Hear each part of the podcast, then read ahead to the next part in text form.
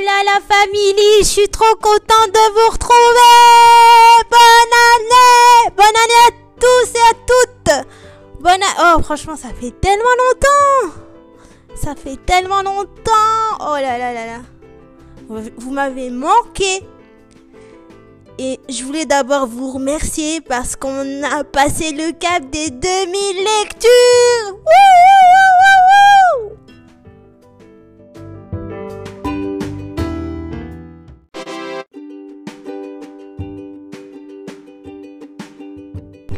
Franchement, merci, merci, thank you, thank you so much. Parce que c'est grâce à vous tous. C'est grâce à vous tous en fait. Que j'adore partager, que. qu'on- que. Waouh, je n'ai même pas de mots, c'est tellement. C'est tellement. Waouh, vous êtes tous nombreux. Merci à la Suède. Merci à la Suède. Merci à la Thaïlande. Merci à Haïti. Merci à l'Azerbaïdjan. Merci. Et merci à tous les pays qui me suivent. Merci à la France. Euh, Et malgré cette longue pause, j'ai continué à échanger avec vous sur de nombreux sujets.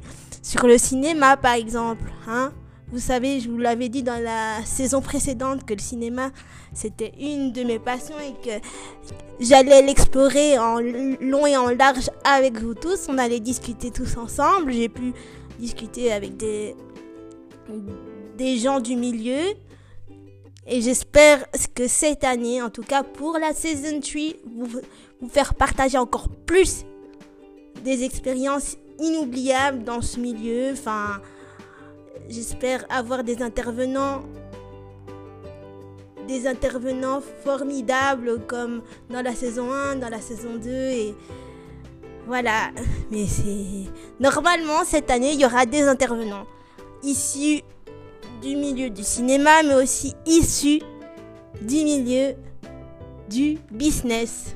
Hein, Girl Boss Business. D'ailleurs, il y aura la troisième édition de Girl Boss, ça c'est sûr.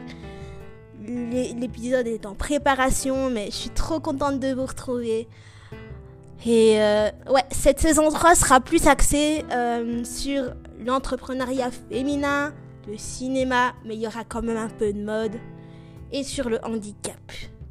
Alors aujourd'hui, je voulais qu'on aborde en cette nouvelle année, qui dit nouvelle année, dit peut-être nouveaux projets, nouveaux objectifs professionnels. Et aujourd'hui, je voulais qu'on parle, puisque c'est la nouvelle année, je trouvais que l'indépendance, c'était un sujet L'indépendance c'était un sujet euh, qui se mettait bien avec euh, le, la saison 3, le début de la saison 3, je trouve. Donc l'indépendance, qu'est-ce que c'est l'indépendance? Euh, L'indépendance, donc quand j'ai cherché sur internet, j'ai trouvé les mots liberté, autonomie. C'est vraiment le fait de se détacher de quelque chose et de se dire, bah voilà, j'ai envie de prendre mon indépendance, je, fais des choses toute seule, je fais des choses euh, par moi-même. Euh, par ailleurs, je me suis posé la question, est-ce que l'indépendance, c'est c'est avoir euh, son premier appart, avoir sa voiture, avoir un travail? Qu'est-ce que c'est l'indépendance? Évidemment, je vous ai posé la question je vous ai posé la question et vous m'aviez répondu.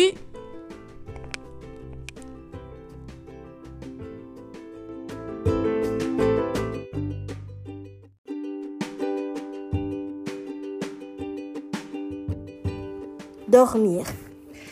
Dormir aussi faisait euh, partie des réponses, alors je me suis dit pourquoi pas? Après tout, quand on est indépendant, on n'a pas d'horaire fixe. On est son propre patron. On est freelance. On est libre. On définit ses propres horaires. euh, son propre agenda. Donc, je reviens vraiment sur cette notion de liberté absolue, d'autonomie. Même si parfois ça peut faire peur. C'est vrai, ça fait peur de, de voler tes propres ailes.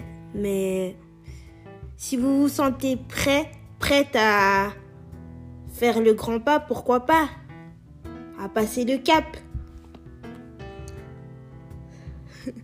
Non, c'est être indépendant, c'est un grand moment dans la vie. Dans la vie adulte, dans la vie de jeune adulte. Dans la vie euh, professionnelle. Hein? Comme je disais tout à l'heure, j'ai ma propre boîte. Je décide de créer ma propre boîte. Peu importe, je sais que ça va être difficile au début, mais je vais finir par y arriver.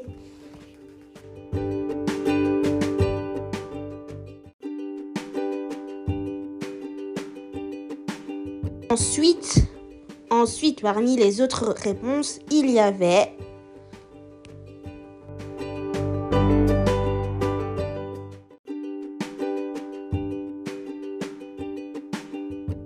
avoir son chez-soi. Vous m'aviez répondu avoir son chez-soi.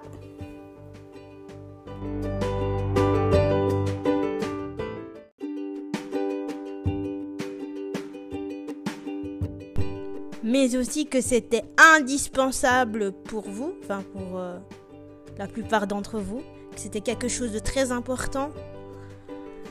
Et ben suite à ça, euh, suite à ces réponses, je pense que effectivement c'est très important d'avoir son indépendance. Tout dépend de comment on la voit. Par exemple, moi, euh, je vais vous parler ici, je vais vous parler d'indépendance et d'handicap. Moi, je pensais que être indépendant, c'est obligatoirement avoir euh, sa propre voiture directement. Ou avoir, euh, quand je dis avoir sa propre voiture, c'est passer son permis indirect, hein, être indépendant. Ou avoir son propre chez-soi, effectivement, comme vous l'avez souligné. Mais moi, je trouve qu'il y a plusieurs façons d'être indépendant. Comme par exemple, tu peux euh, démarrer ta propre affaire. Quand je vous parlais de travail, tu peux démarrer. Euh, je donnais l'exemple de tu peux démarrer ta propre entreprise. Bon, là, euh, c'est un peu plus. C'est un critère un peu plus élevé, mais c'est par exemple ça. Enfin, c'est juste pour vous dire qu'il y a plusieurs façons de voir l'indépendance. Et effectivement, les mots qui reviennent souvent, c'est vraiment son propre appart, se libérer du, cocon familial c'est vrai, ça, ça aussi c'est juste. Mais maintenant, je, je mets l'accent sur le fait que indépendance et handicap, quand on, parle, quand on me dit les mots indépendance et handicap, par exemple, moi, mon indépendance, je l'ai fait. Euh, je suis en train de la faire en fait. Je la fais petit à petit. Parce que il y a eu trois étapes dans mon indépendance.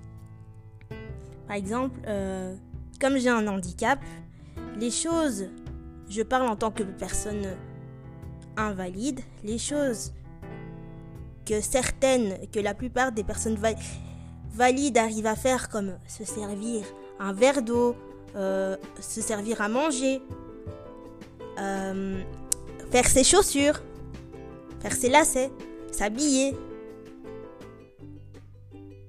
faire des petites choses simples du quotidien, ça, je l'ai appris. Mais euh, vers 11 ans, 12 ans. Pourquoi? Parce que mon handicap fait que euh, j'apprends les choses petit à petit. Et ça, pour moi, c'était mon indépendance, c'était une façon pour moi de me libérer, de me dire, bah voilà, je commence à être autonome, je peux m'habiller toute seule, je peux euh, je peux faire des choses toute seule, aller euh, sur mon ordi toute seule, vraiment faire des choses euh, quotidiennement. et ça, je suis fière de dire que pour moi, c'est un peu l'indépendance. Maintenant, j'entre dans un chapitre de ma vie où voilà, ben, je vais bientôt avoir mon chez moi aussi. C'est super excitant. Je suis grave.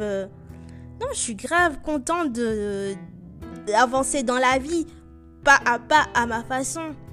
Et oui, peut-être que ces petites choses du quotidien vous ces petites choses du quotidien vous paraissent banales mais moi par exemple faire mes chaussures m'habiller attacher ma chemise j'étais tellement fière quand j'arrivais à faire quelque chose toute seule parce que c'était un grand pas vers l'avant c'était euh, voilà je commence à me débrouiller toute seule genre euh, me servir un verre d'eau vous imaginez pas à quel point c'était un grand exploit pour moi, c'était quelque chose.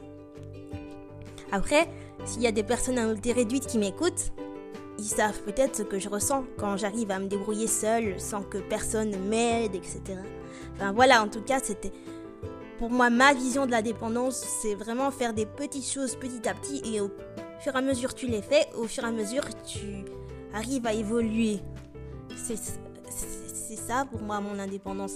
Mais après, euh, ça peut être aussi, euh, par exemple, j'ai une amie qui, qui conduit dans une voiture adaptée. Et ça aussi, c'est génial. C'est vraiment gagner en autonomie, euh, entrer dans la vie active, dans la vie professionnelle. Les personnes à mobilité réduite, en tout cas, en fonction de leur handicap, arrivent à entrer petit à petit dans la vie active, dans la vie professionnelle, trouver un travail, euh, trouver un appart. Et c'est ça que je trouve génial. Au début, quand ces petites choses du quotidien...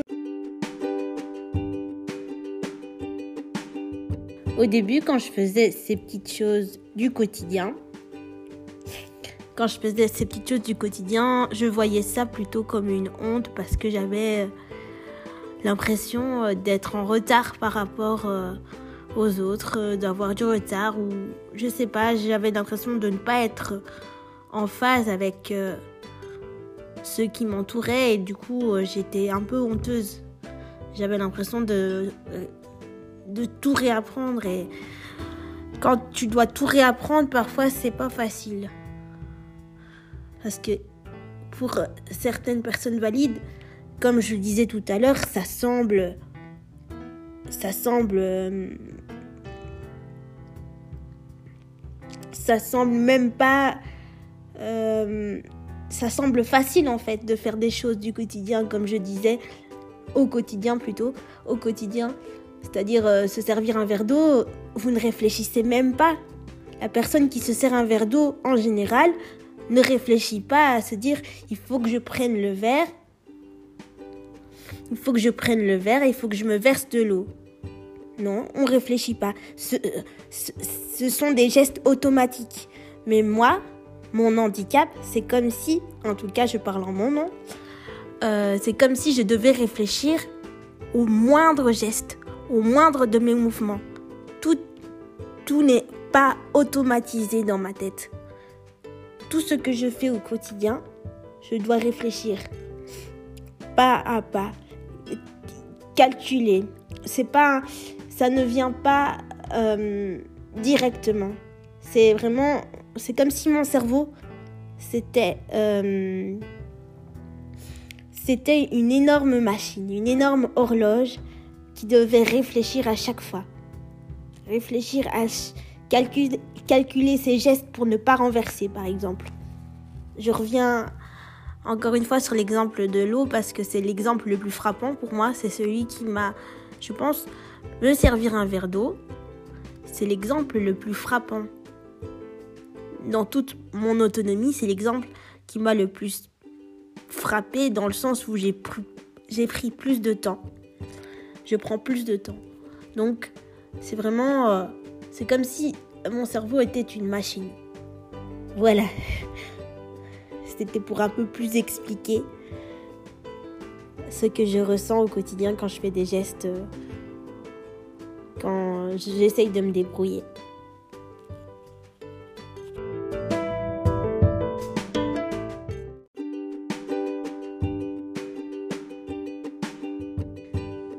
donc une machine qui fonctionnait qui fonctionne au ralenti donc qui fonctionne au ralenti donc voilà c'est vraiment chaque geste est calculé pour ne pas renverser mais aussi pour ne pas me fatiguer parce que je suis extrêmement fatiguée pour chaque tâche. Mais je vous expliquerai le pourquoi du comment plus tard un peu plus tard si euh, j'en ai l'occasion en détail.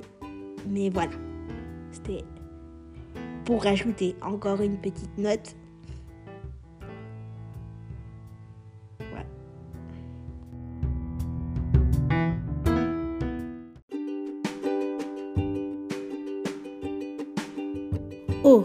Dernière chose avant de vous quitter. Je voulais revenir enfin, sur le sur la voiture parce qu'on parlait de, du fait d'avoir euh, la voiture. Donc en reparlant de la voiture justement, comme je disais.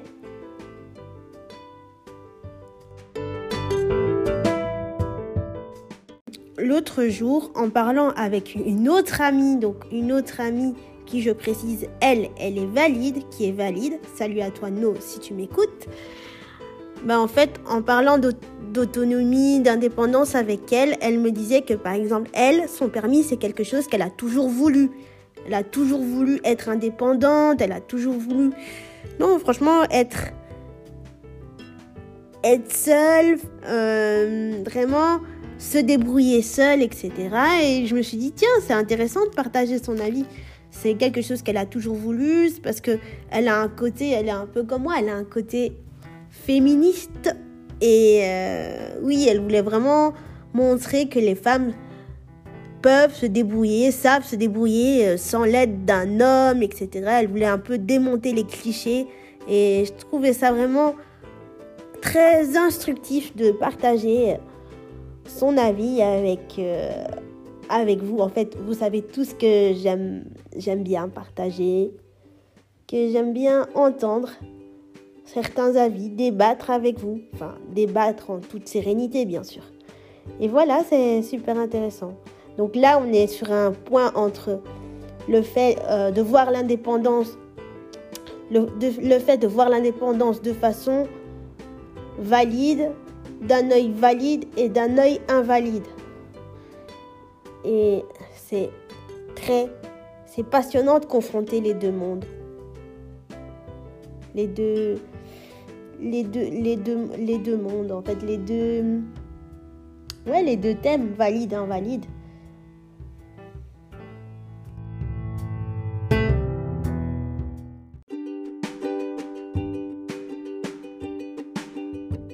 Tout cas, cette fois-ci, c'est tout pour moi. Je vous souhaite une très belle et heureuse année. Hein, encore plus de bonheur, encore plus de belles choses. Je, je, vous envoie toutes mes ondes positives. Sachez que je suis là si vous avez besoin de parler. Je vous aime les gars et encore merci pour les 2000 lectures. 2000 lectures 2K 2000K Oh my gosh Je vous aime. Bisous bisous